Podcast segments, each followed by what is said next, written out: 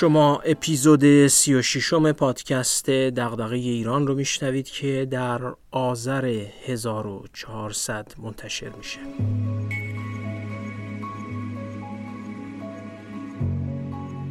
من محمد فاضلی هستم و تو این پادکست از کتابا و متونی میگم که میشه از اونها مباحثی درباره توسعه و بهبود مسائل جامعه ایران رو یاد گرفت یا حداقل به سوالاتی از جنس دغدغه ایران بیشتر و بهتر فکر کرد.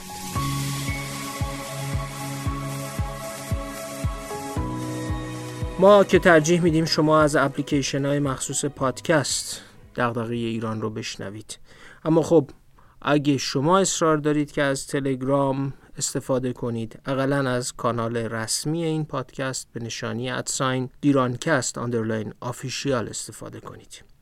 اگر هم مایلید بابت شنیدن اپیزودهای این پادکست از ما حمایت کنید می‌تونید از صفحه پادکست دغدغه ایران در سایت هامی باش این کار رو انجام بدید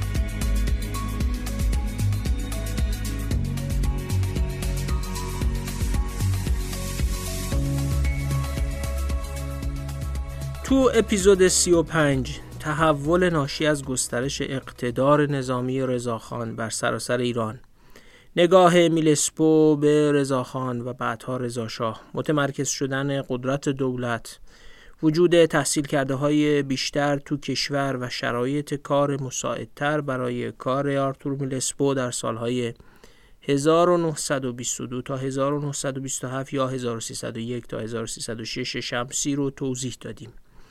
اما گفتیم که وضع مالیات ها نظام اداری بودجه و سر و سامان مالیه عمومی کشور هنوز چیزی شبیه همون عصر مورگان شوستر یعنی 15 سال قبلش بود. اما حالا ادامه ماجرا بر اساس روایتی که خود میلسپو در کتاب مأموریت آمریکایی ها در ایران ارائه می‌کنه میلسپو میگه پرداختهای حقوق دولتی هنوز هیچ ضابطه ای نداشت. حکومتی که نظام مالیاتیش رو تو اپیزودهای قبلی معرفی کردیم پنجاه هزار نفرم کارمند یا وظیفه خور داشت که سالیانه حدود یه میلیون تومن حقوق می‌گرفتن. قانون خدمات کشوری البته تازه تصویب شده بود و باید از ابتدای سال 1302 اجرا می شد.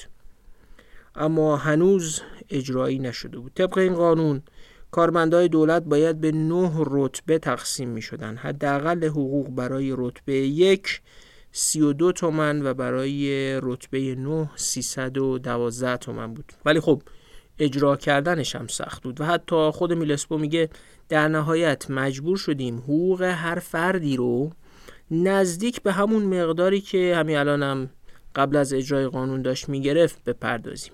کشوری که آزمون استخدامی نداشت و افراد با ضابطه وارد دستگاه اداری نمی شدن بهتر از اینم نمی‌شد قانون خدمات کشوریش رو اجرا کرد. در سال 1301 کسر بودجه دولت در حدود 4 میلیون تومن بود که 20 درصد کل درآمد وصولی دولت هم می‌شد. وقتی میلسبو کارش رو شروع می کرد به نوشته خودش البته در عرض دوازده سال مشروطیت هیچ بودجه‌ای برای مملکت تدوین نشده بود بودجه تفصیلی وزارتخونه ها هم که در سال 1301 تدوین شده بود به علت بالا بودن هزینه ها تصویب نشد. قانون محاسبات عمومی سال 1289 به تصویب مجلس شورای ملی رسیده بود و تو شیوه تنظیم بودجه و پرداختا و وضعیت و مراحل محاسبات دولتی و کنترل اموال دولت همه اومده بود. اما بودجه تنظیم کردن مشکلات جدی داشت و اجرا کردن همه اون چیزهایی که در قانون محاسبات عمومی اومده بود ظرفیتی می‌خواست که در دولت اون روز ایران وجود نداشت. اینم شاهدی دیگر بر اینکه قوانینی که ظرفیت اجراشون وجود نداره به یه نوعی حالا به اهدافشون که نمی‌رسن هیچی لوس میشن و ماهیت قانون هم تضعیف میشه. وزرای دولت از بودجه نویسی شکایت می‌کردن و این کار رو بلد هم نبودن. راضی به کاهش مخارج دستگاهشون هم نبودن. البته همشون قبول داشتن که بودجه باید متوازن بشه و مخارج بیش از درآمدان نباشه. اما همزمان اعتقاد داشتن که بودجه دستگاه خودشون مشکلی نداره. این بقیه که باید مخارجشون رو کم کنن. با دولت که سر و کار داشته باشیم می‌فهمین کم و بیش کمنوز هم همین جوریه و همه معتقدن که دستگاه خودشون مشکل نداره تازه هزینه هاشون کم هم هست و این دیگرانن که باید اصلاح بشن. میلسپو با این حال معتقده که در متوازن سازی بودجه موفق بوده و نوشته در سال مالی منتهی به 21 مارس 1925 یا همون سال مالی سال 1303 کسر بودجه مملکت تا نیم درصد کل بودجه کاهش یافته بود. تو سال 1923 1924 یعنی سال 1303 شمسی با ابتکار میلسپو و تیمش دولت ایران مالیات های جدیدی مثل مالیات تمرای دولتی اخذ زیان دیر کرد از مالیات های عقب افتاده مالیات بر درآمد مالیات بر اوراق بهادار افزایش مالیات اجاره بها و مالیات بر فروش رو وضع می‌کنه. هدفش این بود که یه نظام مالیاتی منعطف ایجاد کنند که توش البته مالیات عوارض راهداری و عوارض تریاک حذف میشه. برنامه ای هم برای یک نواخ کردن مالیات های زمین داشتن. خب در ایران چند جور مالیات ارزی یا مالیات زمین گرفته می‌شد.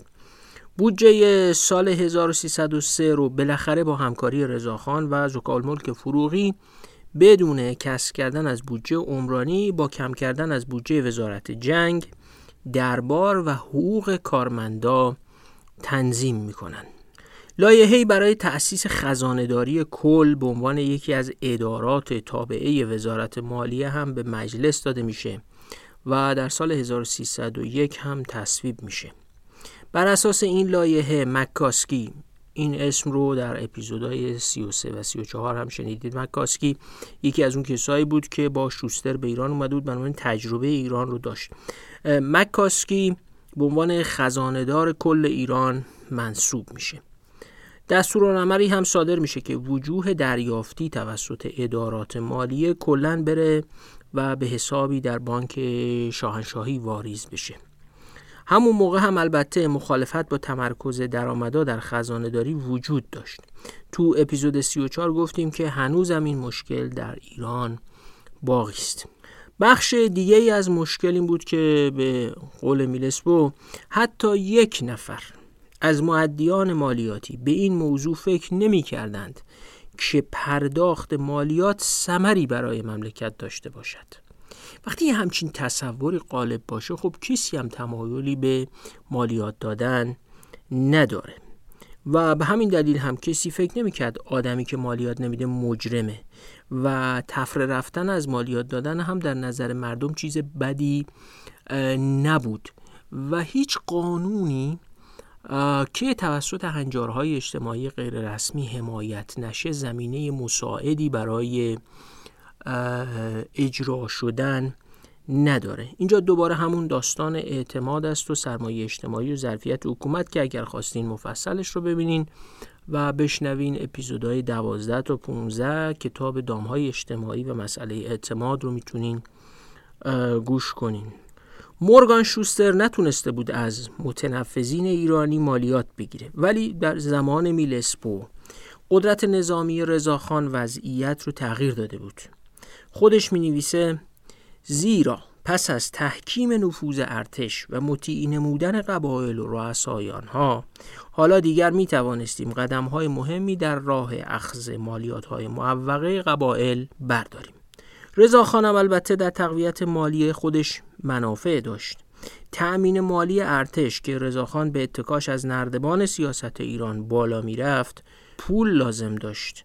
پولی که باید از سر و سامان گرفتن همین دستگاه مالیه به دست می اومد برای اینجا دیگه منافع مالیه و اعتبار و حیثیت میلسپو و تیمش و منافع رضاخان همراه و همراستا شده بود. خرید ملزومات دستگاه دولت هم ضابطه نداشت. اینا بخش های مختلف این داستان مالی عمومی هن.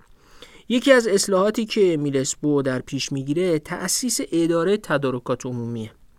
خودش میگه وظیفه این قسمت استاندارد کردن اساسه دولتی جلوگیری از خاص خرجی تعمیر وسایل مختلف و ترتیب خرید لوازم کلی به وسیله مناقصه عمومی بود. طبیعی هم بود. اون کسایی که از این اصلاحات ضرر می‌کردن جلوش خب وای میستادن سیل نوشتن مقالاتی که توش میلسبو هیئتش رو نالایه قدسر و ناشی و به هم ریزنده مالی خطاب می‌کردن شروع شده بود. میلسپو ادعا کرده که همین یه قلم متمرکز کردن کلیه خریدهای دولتی باعث ذخیره 50 هزار تومان در صندوق دولت شد که در اون مقیاس اون زمان رقم قابل توجهیه. خب اگه ادعاش درست باشه بریدن منافع 50 هزار تومانی یه دی خب در حد مقاله نوشتن تو روزنامه علیهش رو حتما ایجاد می‌کنه و البته کسی بتونه این کارو کنه میارزه که ناسزاهای رسانه ها رو هم به جون بخره. امروز می‌دونیم که یکی از مهمترین نوع قانونمندی ها برای جلوگیری از فساد کنترل هزینه ها و حتی اعمال برخی انواع سیاست های دیگه و جلوگیری کردن از سوء استفاده ها ضابط مند کردن خرید ملزومات دولته. بالاخره دولت ها از جنگنده برای ارتشاشون می‌خرن تا سوزن میخی برای سر میز کارمندای دولت. و شیوه خرید کردن اینا و نظم و نسقی که باید داشته باشه یکی از اون ظرفیت هایی که باید در هر حکومتی و دولتی وجود داشته باشه. بذارید حالا که بحث از اموال دولت پیش اومد یک گریزی دوباره به عصر حاضر بزنیم و نکته ای رو بگیم. یکی از اون مهمترین کارهایی که باید برای ارتقاء دولتمندی و ظرفیت حکومت و برای اینکه جلوگیری بشه از فساد و سوء استفاده صورت بگیره سامان دادن به اموال دولته. 29 مهر همین امسال قریب یک ماه پیش در سال 1400 معاون اول رئیس جمهور یک بخشنامه فروش اموال دولت از طریق بورس کالا رو ابلاغ کرده. یعنی خب بالاخره دولت منابع مالی احتیاج داره یه راهش همینه که اموالش رو بفروشه. حالا اینکه آیا فروش اموال دولت به این شکل کار درستی هست نیست یا بحث در اصل بهره کردن اموال دولت به چه شکلی باید صورت بگیره اون خودش مباحث جداگانه است. اما به هر حال برآوردن نشون میده که دولت 14 میلیون میلیارد تومان اموال داره. یعنی شما یه 14 در نظر بگیرید با 15 تا صفر. اما واقعیتش اینه که تازه اینا هم برآورده و طبق آخرین برآورد وزارت اقتصاد که تو سال 97 انجام شده این 7 میلیون میلیارد تومان بوده که حالا میگن از 97 تا به امروز حداقل دو برابر شده و 14 میلیون میلیارد تومان اموال دولت ارزیابی شده. برخی اطلاعات نشون میده که دولت در ایران یک میلیون فقط ملک داره که خزاندار کل کشور سه سال پیش گفته بود فقط از این یک میلیون ملک 350 هزار تاش شناسایی و تو سامانه ثبت شده. یعنی 650 هزار ملک دیگه دولت در حالی که وجود دارن ولی ساماندهی ثبت ارزش گذاری و اینها نشدن. خب آقای خزانه گفته که ارزش این اموال چندین هزار هزار میلیارد تومنه یا چندین میلیون میلیارد تومنه.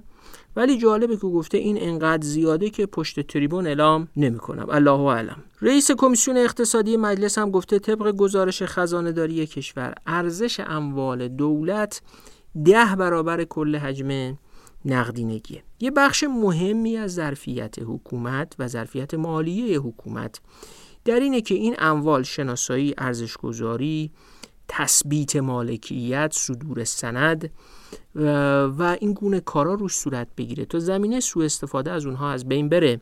بحث بهره کردن اموال دولت و شیوه استفادهشون برای در اصل نجات اقتصاد کشور و هر گونه استفاده مناسب از اونها بعد از این می‌تونه اتفاق بیفته. حالا هم که بحث فروش این امواله مهمه که چه اموالی از دولت؟ طبق چه روالی با چه قیمتی و با چه هدفی فروخته میشن. وقتی یه مالکی این همه اموال داره فروش این اموال تو اقتصاد می‌تونه منشأ تحول مثبت یا منفی اصلاح یا فساد بزرگ باشه. بنابراین این بحث ساماندهی اموال دولت رو هم به عنوان یکی از اون مقوله های ظرفیت دولت که حالا از صد سال پیش تا الان مشکل داره در نظر بگیرید. دوستان اجا... آقای اجازه بدید. خیلی خوب اجازه بدید. آقای کوساری آقای اساسی قانون اساسی. دولت موظف است. مسائل جناب آقای کوساری آقا اجازه بدید آقای بابایی لطف کن سر جاتون بنشینین. وقتی میلسپو وارد ایران شد دوازده سال از مشروطیت بعد از شکست محمد علی شاه میگذشت. تو همین دوازده سال چنان کابینه ها تونتون عوض شده بودند و بیثباتی بر وضع کابینه حاکم بود که هشت نفر نخست وزیر نخست وزیرهای سابق همزمان در قید حیات بودند. معدل دوران مدیریت بر صندلی وزارت مالیه حدود سه ماه بود. یعنی وزیر تا می‌خواست بفهمه چی به چیه می‌رفت یکی دیگه میومد میلسپو یه شرحی داره از اوضاع وزیر در کابینه دولت‌های ایران که شنیدنیه. میگه یک نفر وزیر در ایران روی هم رفته آدم پرمشغله است. زیرا وی بایستی علاوه بر رسیدگی به کارهای وزارتخانه در هیئت دولت نیز حاضر شده و به کرات در جلسات مجلس هم شرکت نماید. با این کراتش کار دارم. و به علاوه از نظر حفظ حیثیت شغلی دارای مسئولیت اجتماعی فراوان و از نظر ایفای نقش در سیاست دولت با مسائل مختلفی دست به گریبان است. با اینکه معاون وزارتخانه در اجرای اغلب امور اداری و حتی حضور در مجلس به او کمک می کند ولی ستیز با کندکاری تعلل و بیلیاقتی های اداری بر انبوه وظایف یک وزیر سنگینی می‌کنه.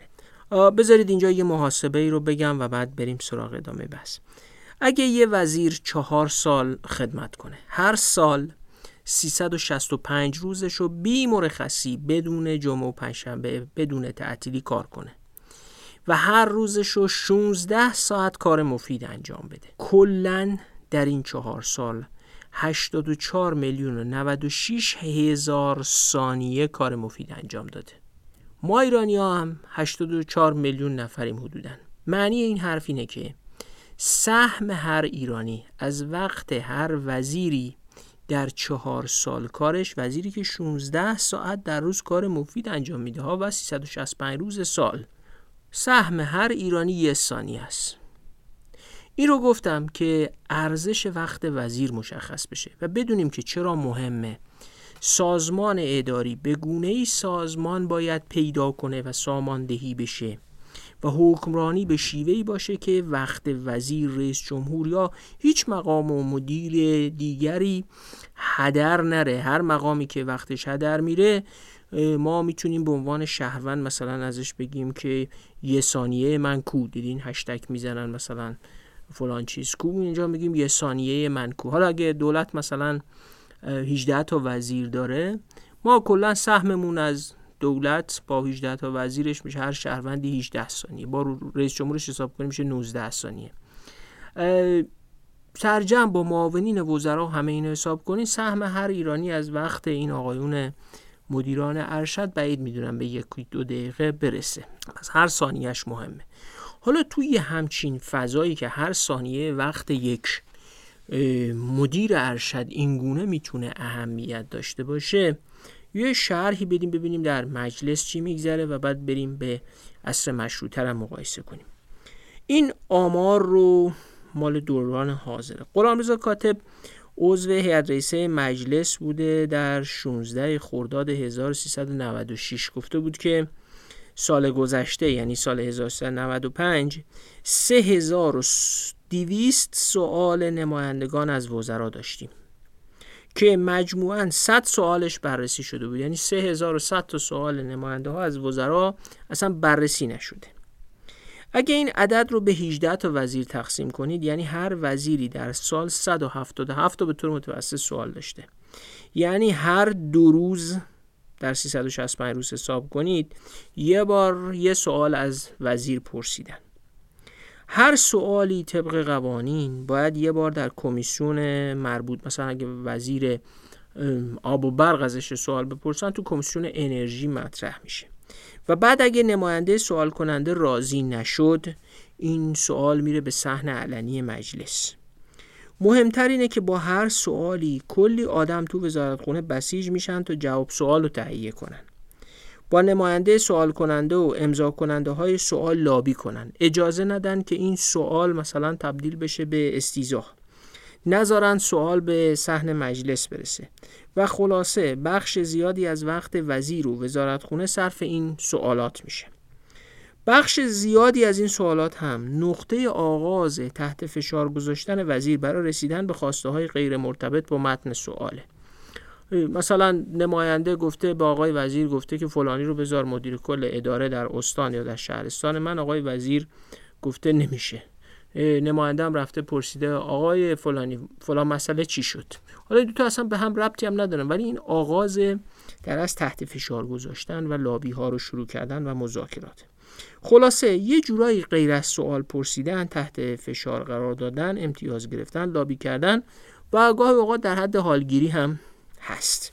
این وضعیت نشون میده که نوع کار قوای درون یک کشور با همدیگه حتی در ثانیه ثانیه وقتشون از اون نکات مهمیه که ظرفیت حکومت رو تحت تاثیر قرار میده و متاسفانه از عصر مشروطه تا به امروز ساماندهی نشده باقی مونده.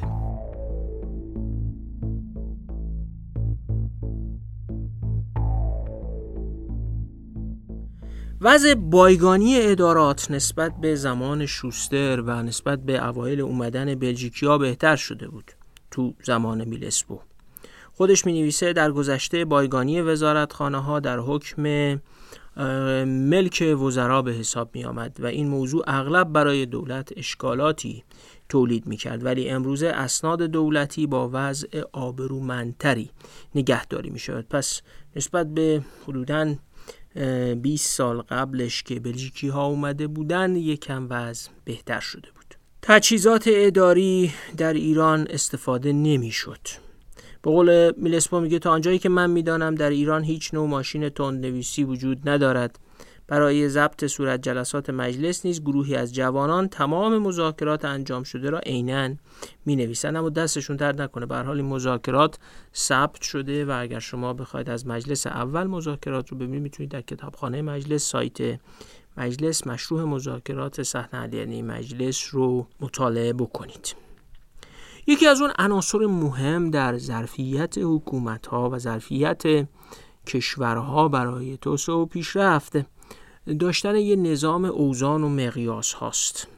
فکر کنید توی کشوری دو سه جور مقیاس تقویم و ثبت سال و ماه باشه. هر گوشش هم یه جور مقیاس اندازگیری وزن و طول باشه.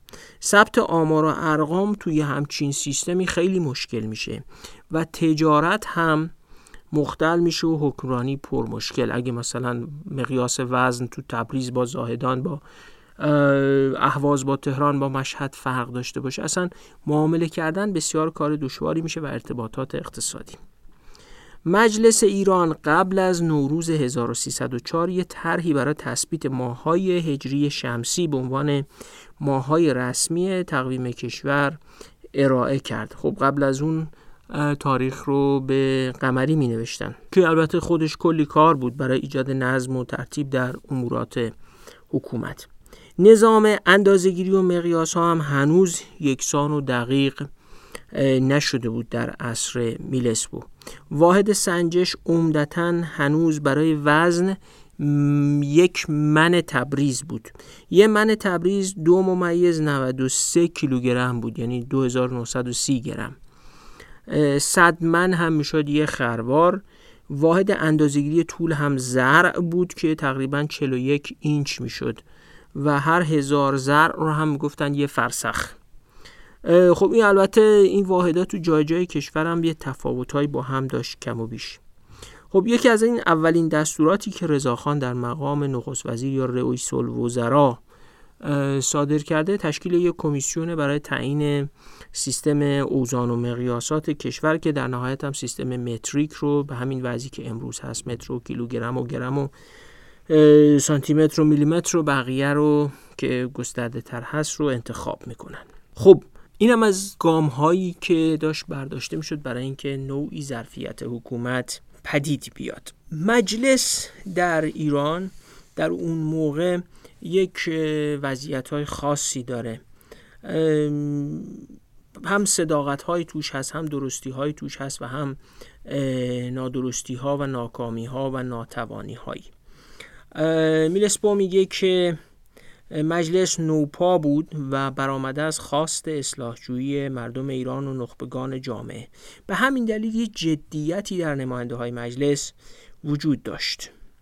به هم خاطر میلسپو نوشته مجلس معمولا کارهای خود را خیلی جدی انجام می‌دهد. بحث های وکلای مجلس بسیار محقرانه و با نظم و ترتیب همانند نمایندگان سنای آمریکا انجام می‌گیرد. با این تفاوت که توجه و رسیدگی وکلای مجلس از سناتورهای آمریکایی بیشتر و ایجاد جنجال و تشنج آنها کمتر است. البته متذکرم میشه که کمبود حقوقدان در بین وکلای مجلس و هیئت دولت و عدم بررسی قوانین از نظر حقوقی گاهی منجر به تصویب قوانینی می شود که از نظر مردم مغرب زمین بی ربط و بعضی اوقات خطرناک است. خب این داستان سواد حقوقی دانش حقوقی و سنت حقوقی بسیار نکته مهمیه و البته و صد البته ثبات که بسیار نکته مهمی است که دولت مردا داشته باشند. کارای آقای میلسپو که شروع میشه از اون ایجاد خزانه داری و بقیه اقداماتی که شهر دادیم یواش یواش مخالفت ها هم شروع میشه میلسپو بارها نالیده از اینکه همکاری مناسبی رو از ادارات و مقامات ایرانی مشاهده نمی‌کرده. خودش نوشته اصلاحات مالی و تجدید بنای اقتصادی ایران تنها نبایستی به دست مستشاران آمریکایی انجام شود. بلکه مهمترین قسمت و اساس این اصلاحات فقط با همکاری ادارات دولتی میسر خواهد بود.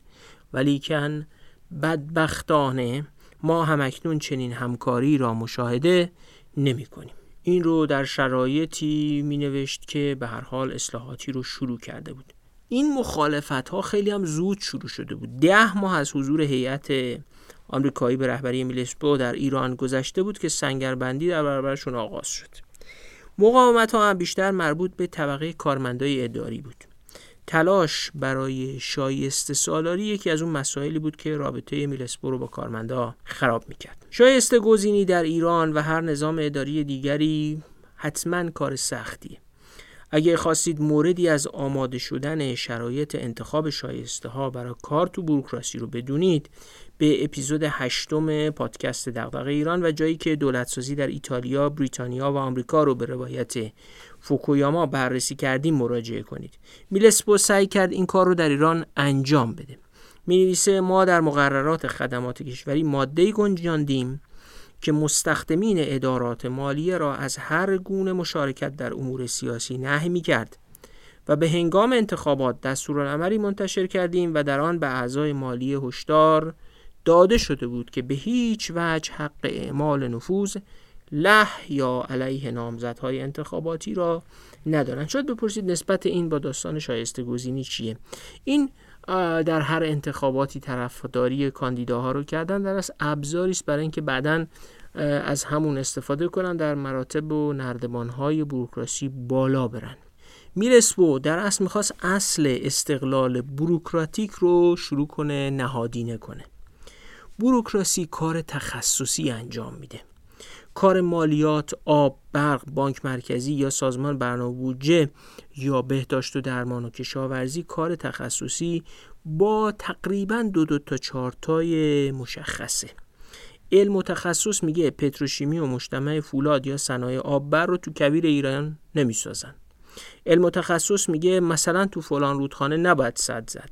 یا کشت محصول پرآببر رو تو منطقه کم آب نباید توسعه داد یا در فلان منطقه‌ای که زیستگاه حیات وحش یا منطقه حفاظت شده است نباید جاده کشید و محیط زیست رو تخریب کرد.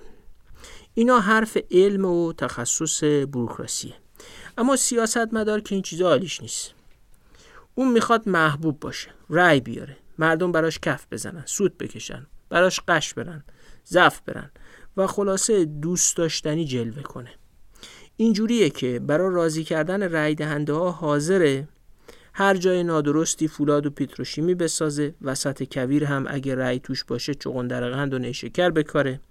و برای راضی نگه داشتن اونا که هزینه انتخاباتیش رو میدن و تأمین کردن ساختن جاده، صد، بیمارستان و هر سازه پرخرج دیگه رو تو هر نقطه نادرستی هم توجیه کنه. اینجوریه که سیاستمدارا و بروکراسی رو در روی هم قرار می‌گیرن. بروکراسی سالم و دارای استقلال بروکراتیک سیاست مدار محبوبیت دوست علل قاعده رو در روی بروکراتایی قرار می‌گیره که هنوز یه ذره جرأت دارن که بگن آقا خانم نمیشه. اینجا این کار شدنی نیست. خب سیاست مدارم که پر رو. قدرت هم که داره. میره فشار میاره که بشه. حالا اگه بروکراسی استقلال نداشته باشه وامدار سیاست باشه یا قوانین از استقلال بروکراتیک دفاع نکنه بالاخره سیاستمدار زورش میچربه و تا دلش بخواد کار نادرست می‌کنه.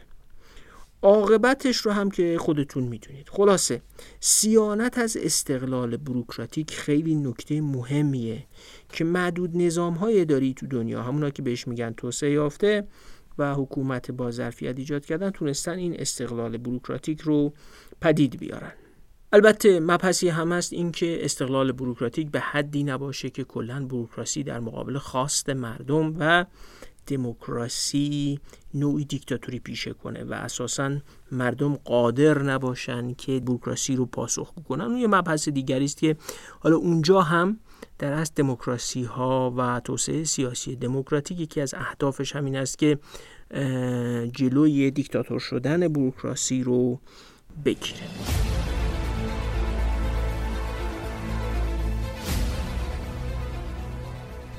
فصل چهارم کتاب میلسپو عنوانش هست روحیات ایرانی ها ما یه اپیزود درباره ژانر خلقیات یا روحیات ایرانیان تولید کردیم. اگه یادتون باشه اپیزود شماره یک. و قصدمون هم این بود که بعدش استدلال کنیم. اگر هم خلقیات و روحیاتی که به ایرانیان نسبت میدن وجود داشته باشه این نتیجه شرایط اجتماعیه. نتیجه نوع حکمرانی و ساختارهای اجتماعی که ایرانی ها توش زندگی می‌کنن. اتفاقا اپیزود دوم که با عنوان ما ایرانیان به کتاب ما ایرانیان دکتر مقصود فراسدخواه می پرداخت اونم یه همچین تبیینی داشت و توضیح می‌داد که زیستن در شرایط ایران ممکنه این خصایص خلقی و روحیات رو پدید آورده باشه. بحثش درباره روحیات ایرانیان البته بحث میلسپو به موضوع محوری ظرفیت حکومت که موضوع پادکست ماست ارتباط نداره. اما به کلیت مبحث توسعه تو ایران مربوطه. بنابراین یه مختصری بهش ورود می‌کنیم. میلسپو می نویسه غیر ممکن است که خصوصیات مردم یک مملکت را به صورت قانون لایتغیری درآورد. پس از اما اول میگه من نمی‌خوام برای ملت ایران کلا خصیص تعیین کنم. و بازم می نویسه بقیده من مظاهر خاص شخصیت مردم ایران محصول وضع اقتصادی و محیط زیست آنهاست. زیرا در بعضی از مناطق آمریکا نیز به عیان مشاهده کرده ایم که به علت شرایط سخت زندگی وجود برد فروشی، آب و هوا، دور ماندن از مرکز و مرزنشینی و سایر عوامل بعضی از حالات و شخصیت های اختصاصی در مردم بروز کرده است. اما خب این رو هم می که دو کیفیت اجتماعی که بقیده ناظران خارجی و حتی خود ایرانی ها در جامعه ایران یافت نمی شوند عبارتند از پشت کار و وجدان کار. برای گفت خب نمیشه گفت ایرانی ها همشون خلقیاتشون چجوریه ولی خب بالاخره منم میگم دیگران هم گفتن که ایرانی ها پشت کار و وجدان کار ندارن. اگه کسی اپیزودهای 12 تا 15 پادکست دغدغه ایران رو که درباره شرح کتاب دامهای اجتماعی و مسئله اعتماد گوش کرده باشه می‌تونه اینجوری در از تحلیل کنه که وقتی فرد ایرانی مشاهده می‌کرد که 200 جور مالیات عجیب و غریب به اسمهای مختلف ازش می‌گیرن. بعضی از اسماش هم که تو اپیزود 35 شنیدیم مرغ پخته رو به خنده وامی داشت. اسم اینجور مالیات ها این مالیات ها هم که صرف اداره مملکت نمی‌کردن. در معرض انواع ظلم و تعدی حکام خودسر هم قرار داشت. و در اندازه زیادی هم به حکومت بیاعتماد بود. خب طبیعی بود که کسی انگیزه کار کردن نداشته باشه. بروکراسی هم به یه گونه بود که خود میلسپو میگه حقوق کارمندان ماها به تعویق افتاده بود.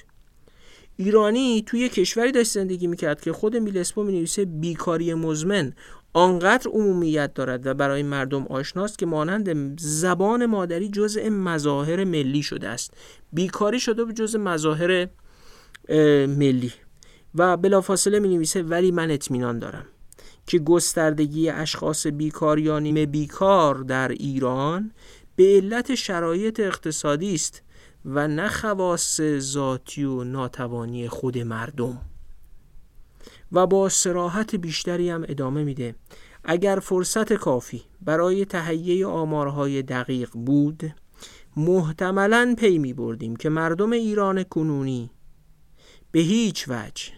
تنبلتر از تمام مردم اروپای غربی در ازمنه مختلف یا قسمتی از اروپای غربی و چند روستای ایالات متحده آمریکا در حال حاضر نیستند. تاش میگه که ایرانیان مثل بقیه فقط تو ساختارهای متفاوت زندگی می‌کنن. بالاخره جایی که بیکاری زیاده خب مردم هم بیکار میشن. به قول میلسپو بیکاری میشه مثل زبان جزء مظاهر ملیشون.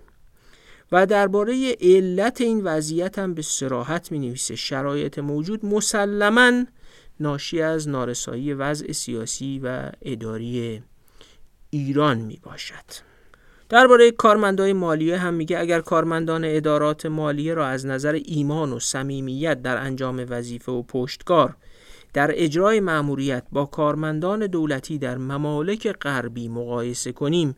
کمبودی از نظر فعالیت و جدیت ندارند مگر آن که بایستی روش های جدید را بیاموزند. و ادامه میده اشخاصی پیدا می شوند که با منظورهای خاصی وارد عمل می شوند و رفتار آنها عینا شبیه به رفتاری است. که در تمام دنیا معمول است یعنی به وسیله رشوه و سایر نادرستی ها مقصود خود را پیش می‌برند. تش میگه همه جای دنیا از این آدما هستن ایرانی ها ویژگی خاصی ندارن و متفاوت از غربی هم نیستن. ولی خب تو سیستم های اقتصادی اجتماعی متفاوتی زندگی می‌کنن. لابلای نوشته های میلسپو میشه اظهار نظرهای دیگه درباره خلقیات ایرانی ها رو هم پیدا کرد. یه جایی میگه اصولا ایرانی ها علاقه به روبرو شدن با حقیقت و پیدا کردن راه های عملی ندارند و پیدا کردن مشاوری که بتواند با اظهاراتش راه حل های مفید برای بالا بردن سطح درآمد مملکت پیشنهاد کند واقعا مشکل بود. یه جای دیگه هم نوشته من اغلب گزارشات محرمانه و لاکومو شده ای دریافت می کردم که حاکی از ادعاهای بدون دلیل راجع به فعالیت های پشت پرده بعضی از ایرانی ها و مستخدمین خارجی وزارتخانه ها بود. البته من با قرائت این کتاب ها سرجم معتقدم که میلسپو به چیزی تحت عنوان خلقیات خاص ایرانیا خصوصا تو کتاب دوره اولش مموریت دوره اولش معتقد نیست.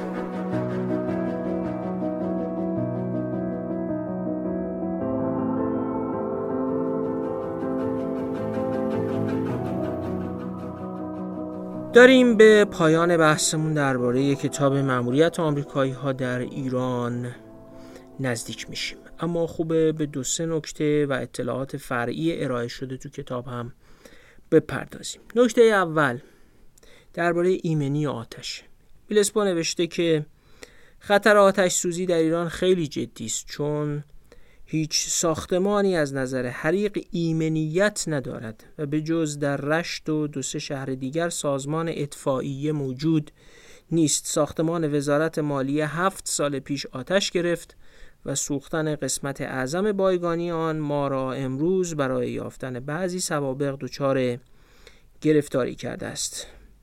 به مناسبت همین گفته آقای میلسپو هم یادی کنیم از آسیب دیدگان و کشته شدگان ساختمان پلاسکو هم از گزارش ویژه ملی پلاسکو گزارش ملی پلاسکو که نشون می‌داد 100 سال بعد از عصر میلسپو و مشروطه هم هنوز وضعیت ایمنی در برابر آتش در ایران بسیار نامناسبه. امیدوارم روزی این مقوله هم به صورت جدی در دستور کار حکمرانی و جامعه ایران قرار بگیره. اینکه یک کشوری امن باشه در مقابل آتش هم بخشی از ظرفیتش هست و اینکه حکومت و حاکمیت قادر باشه که استانداردهای ایمنی آتش رو در ساخته شدن ساختمان ها بناها و تأسیسات اعمال بکنه و رعایت کردن اونها رو تضمین بکنه.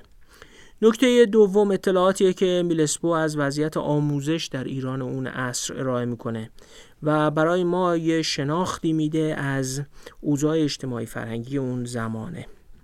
میلسپو درباره وضعیت آموزش در ایران می تشکیلات آموزشی مملکت در حال حاضر وضع اسفنگیزی دارد. 1925 رو داره میگه. در سال 1304 کشور 248 مدرسه دولتی، 4 مدرسه مربوط به شهرداری ها، 237 مدرسه خصوصی مستقل، 47 مدرسه خارجی 225 مدرسه مذهبی و 948 کلاس خصوصی داشت. جمعا 1851 باب مدرسه بود. که توشون 73998 یعنی 74000 نفر پسر و 22660 نفر هم دختر درس میخوندن. یعنی کل کسایی که تو کشور داشتن تحصیل می‌کردن 91000 نفر زیر 100 هزار نفر بود. جمعیت شهرهایی که توشون مدرسه کلا وجود داشت توی کشور 15 میلیونی حدود دو میلیون نفر بود. یعنی در 13 میلیون نفر جمعیتی که در شهرهای دیگه زندگی می‌کردن اصلا مدرسه وجود نداشت. مملکت کتابخانه عمومی نداشت اما جالبه که فوتبال به ایران رسیده بود و میلسپو میگه عصرها در اطراف باغ مخبر دوله جوونا فوتبال بازی می‌کنن. یکی از عواملی که باعث توسعه جوامع میشه که اینو به عنوان نکته سوم میگم و میلسپو هم بهش اشاره کرده خیلی مختصر قصدی هم خاص نداشته ولی نکته مهمی است. یکی از اون عواملی که باعث توسعه جوامع میشه مشارکت و تاثیرگذاری سامانمند مردم در قدرته. اینکه مردم بتونن قدرتمندا رو پاسخگو کنن برای توسعه یافتن بسیار اهمیت داره. یکی از رسوم تاریخی سیاسی در ایران بست نشینی بود یادتون هست که در متون خوندیم که مشروط خواه هم در حرم شاه عبدالعظیم بست نشستن جاهای دیگه هم بست نشستن تا تونستن خلاصه مزفردین شاه رو و هیئت حاکمه رو مجبور بکنن به پذیرش حکم مشروطه.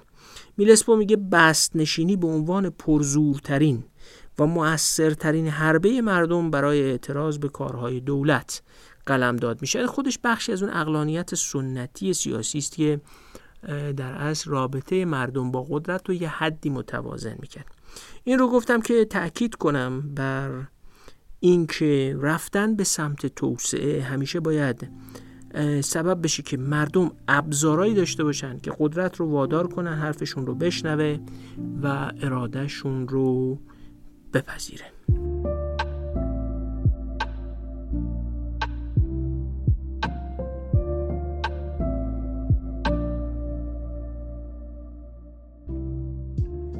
حالا وقتش یه ارزیابی از حاصل کار دوران اول مأموریت میلسپو در ایران داشته باشیم. یعنی سالهای 1301 تا 1306 که میلسپو در کتاب مأموریت آمریکایی ها در ایران اون رو گزارش می‌کنه و ما تو دو اپیزود 35 و 36 بهش پرداختیم. خود میلسپو ارزیابیش مثبته. معتقد بود درآمد مملکت بیشتر شده کسر بودجه دائمی و اجتناب ناپذیر کاهش پیدا کرده و عادت به استقراض که اواخر دوران قاجارها را افتاده بود از بین رفته. پول مملکت به تدریج صرف مواردی شده که باعث توسعه اقتصادی و رفاه جامعه می شود. قوانین مختلفی اجرا شده و دو اصل توازن بودجه و تأمین مخارج اضافی از راه افزایش مالیات به وسیله مجلس تایید شده اما نگفته چقدر اجرا می شد. اما هنوز کارهای زیادی خودش معتقد بود وجود داره که باید انجام بشه. از جمله مهمتریناش این بود که ترتیب بودجه نویسی باید اصلاح شود. جالب بعد از 100 سال هنوز هم مسئله ما همینه که بعد از این همه تحولات ترتیب بودجه نویسی باید اصلاح بشه. از بودجه ریزی عملیاتی گرفته تا شفاف سازی بودجه یا دخیل کردن همه هزینه ها و درآمدها در بودجه و اینکه هر کاری توسط دولت انجام میشه.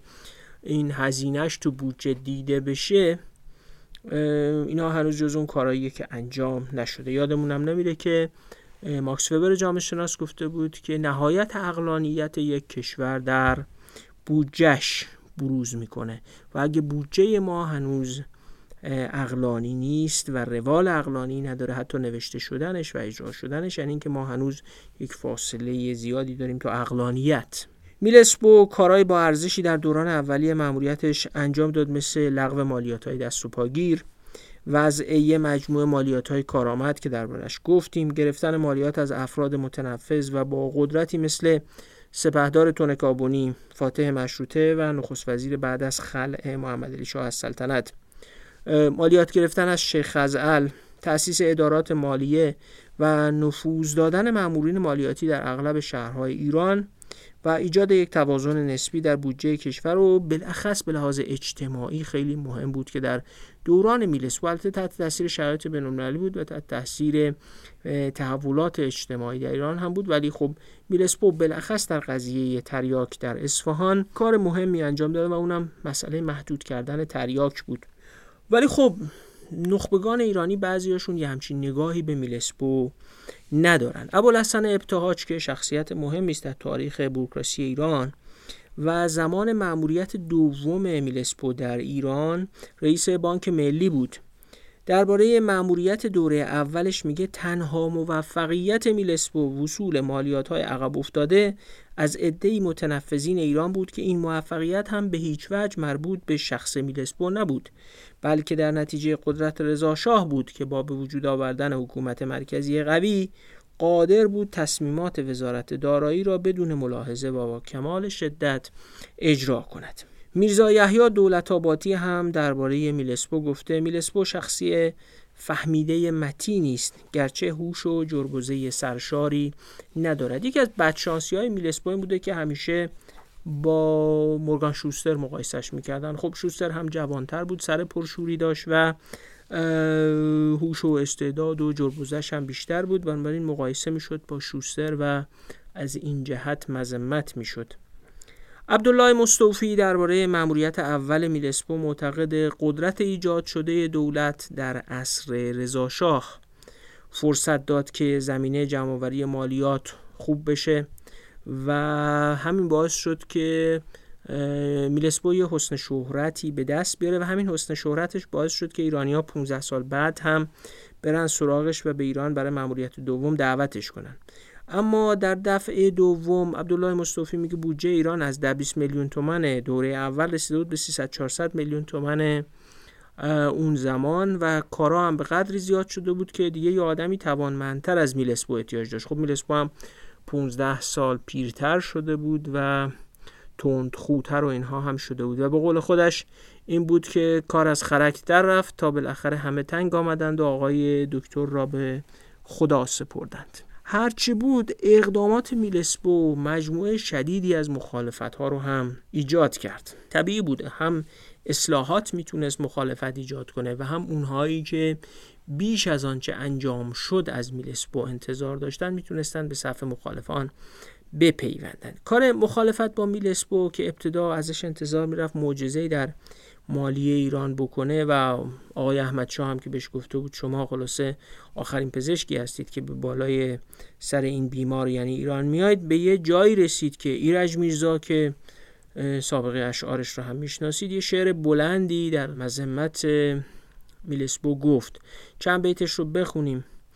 پیشا پیشم بابت برخی عبارات ایرج میرزا اصخایی می‌کنم ولی خب تقصیر ایرج میرزاست و من باب نشون دادن اوضاع شکل گرفته علیه میلسپو می‌خونم. نبینی خیر از دنیا علایی بباید زاسمان بر تو بلایی. این علایی همون حسین علاییه که موقع استخدام شوستر وزیر خارجه بود و به وزیر مختار ایران در واشنگتن ابلاغ کرد که خلاصه یک نفر از شهروندان آمریکا رو استخدام کنید برای خزانداری ایران. حالا موقع استخدام میلسپو خودش وزیر مختار بود در واشنگتن و عامل استخدام میلسپو به همین خاطر هم ایرج میرزا می‌گفت که نبینی خیر از دنیا علایی. بباید زاسمان بر تو بلایی. از اینجا تا به آمریک آن ره دور تو را کردیم ای گوساله معمور که بنمایی در آمریکا تجسس بیابی مستشاری با تخصص. ببستی با خران یک کنتراتی گواراتر زهر نقل و نباتی. فرستادی ز نوع خود کمندی خصوصا یک خر بالا بلندی. ضمن عذرخواهی به حال آقای میلسپو عکساش رو هم یه بار ببینید. خیلی قد بلندی داشت و ایرج میرزا هم اینجوری نباختتش. چموش و بدلگام و خام و گهگیر نه از افزار میترسد نه زنجیر. همین بیت ایرج میرزا در اصل نشون میده که بروکرات های ایرانی از اینکه خیلی میلسپو گفته میشه سخت گیرانه و نامنعطف بر اجرای قوانین اصرار می‌کرد و می‌تونه حسن باشه می‌تونه هم در شرایط کشورهای در حال توسعه این گونه انعطاف نداشتن مخالفت ایجاد بکنه که کار رو کلا کار اصلاحات رو معطل بکنه. بیت بعدی خیلی شاید روشنتر باشه. خران داخلی معقول بودند و جیه المله و مقبول بودند. ظاهرا خب آقای میلسپو خیلی با اینها نمی جوشید ادامه شعر رو هم خوب نیست بخونیم دیگه از این وضع بدتر میشه. خلاصه اوضاع علیه میلسپو به این وضع در اومده بود. وضع اداری شهر داده شده در این دوران توسط میلسبو مسائب نداشتن یه نظام اداری و ظرفیت حکومت رو به خوبی نشون میده. ارزیابی هرچی باشه یعنی ارزیابی از کار میلسبو نشون میده که ایران پایان عصر قاجار و اوایل دوره رضاشاه ظرفیت حکومتی خیلی اندکی داشت. درسته وضع پرونده ها بهتر شده بود و یه اتفاقایی هم افتاده بود که گفتیم اما و از همه مهمتر یک ارتشی ایجاد شده بود که می‌تونست قدرت حکومت رو در سراسر کشور اعمال کنه. اما کماکان وضع ظرفیت حکومت نامناسب بود. این چنین حکومت کم ظرفیتی مسائبی هم داشت. اگه شنونده اپیزودهای سه تا پنج ما درباره کتاب معمای فراوانی خانم تریلین کارل بوده باشید. حتما اونجا شنیدید که کارل میگه در کشورهایی که نظام اداری و ظرفیت دولت درست و درمون ندارن وقتی هم نفت کشف شد شرکت های نفتی بین المللی با اون همه تجربه حقوقدان و دانش رو در روی آدمایی نشستن برای مذاکره که چیزی از نفت و قرارداد بین المللی و شیوه تأمین منافع کشوراشون نمی‌دونستن. اما وقتی نفت در نروژ کشف شد دولت نروژ به اندازه کافی قدرت و دانش داشت که مذاکره کننده خوبی در برابر شرکت های نفتی بزرگ باشه. میلسپو دقیقا به همین نکته در ایران اشاره می‌کنه بنویسه در موقع ورود ما به ایران هیچ سازمان منظمی در ادارات دولتی برای بررسی و انجام امور مربوط به نفت وجود نداشت. و به علت هماهنگ نبودن حق و سهم پرداختی شرکت نفت با صعود قیمت نفت در بازارهای جهانی و کم شدن درآمد نفتی ایران دولت دچار تشویش شده بود. خب به هر حال نفت پیچیده ترین صنعت کشور بود. درسته انگلیسی ها در ایران ایجاد کرده بودن. به هر حال برآمدن از پس این صنعت پیچیده با اون وضعیت مالی با اون شرایط بین‌المللی ظرفیت و دانشی می‌خواست که در اون موقع ایران وجود نداشت. بگذارید این داستان کم ظرفیتی حکومت رو با یک حکایت خوشمزه ولی خیلی تلخ به پایان ببرم. این ماجرای واقعیه و مربوط به یه نفر اما از این نوع ماجراها در حکومت های کم دائم تکرار میشه و می‌تونید این یه نفر رو خلاصه بستش بدید به هزاران نفر. ماجرا درباره فردی به نام فرید و سلطنه صدری. این بابا کمیسر دولت ایران در لندن بود و قرار بود بر کارهای شرکت نفت ایران و انگلیس در لندن نظارت کنه. سالی هزار پوند به یه روایتی و ماهی صد پوند به یه روایت دیگه حقوق می گرفت که اون موقع خیلی حقوق قابل توجهی بود صد سال پیش. میلسپو میگه این بابا اصلا لیاقت این کارو نداشت. مترجم کتاب آقای دکتر ابو ترابیان هم دربارش نوشته این جوان بدون اینکه هیچ اطلاعی از کار نفت داشته باشد به لندن آمده بود و ماهی 100 پوند حقوق می گرفت و با این پول شیکی ها می کرد با احمد شاه قاجار همراهی می کرد و با انبوه زنان خارجی. عاقبت هم به دام عشق یک پیرزن ثروتمند آمریکایی میفته و در سالهای آخر عمر با پول اون خانم تو بهترین هتل‌ها خوشگذرانی می‌کرد. مشهور شده بود به پرنس فرید و عاقبت هم خودش رو در یه هتل مجللی در پاریس حلقاویز می‌کنه. خلاصه توی یک حکومت بیظرفیت که آدما پله های بروکراسی رو بالا نیومدن استقلال بروکراتیک نداره آمار ارقام درست حسابی نداره شبیه همون چیزیه که به حال تو این اپیزودهای مختلف از 31 تا به اینجا دنبال کردیم و مرور کردیم. اینجور آدما حاکم میشن بر منافع ملت و دولت و ملک و مملکت. مملکتی که ظرفیت حکومت نساخته باشه اموراتش رو باید هم همین فرید و سلطنه ها رتق و فتق کنن. در کل اگه اصلا کلا رتق و فتقی به کار باشه. خب خیلی ممنون که تا اینجا رو با ما بودین. امیدوارم خسته نشده باشین. از حمایتاتون به هر شیوهی سپاس گذاریم برامون درباره مباحث فصل سوم پادکست بنویسید. کانال تلگرام پادکست رو هم دفعه پیش هم گفتیم. امکان یادداشت نوشتن رو براش فراهم کردیم. می‌تونید نظراتتون رو اونجا بنویسید. ما هم حتما استفاده می‌کنیم. قدر تلاش های شما برای معرفی کردن این پادکست صفحه اینستاگرامش و تلگرامش به دیگران رو هم می‌دونیم. یه بارم اول اپیزود خواهش کردیم دوباره هم میگیم. شنیدن این پادکست از اپلیکیشن های پادگیر مثل CastBox، Google Podcast، شنوتو و بقیه اپلیکیشن ها به ما کمک می‌کنه. توی هفته گذشته دو هفته گذشته ما این پادکست رو روی Pocket Casts و روی Overcast هم منتشر کردیم. کسایی که مایل باشن می‌تونن از اون هم استفاده کنن. بابت حمایت های مالیتون متشکریم. امیدواریم با حمایت های شما با کیفیت تر کار کنیم و بیشتر شنیده بشیم. روز و روزگار بر همتون خوش.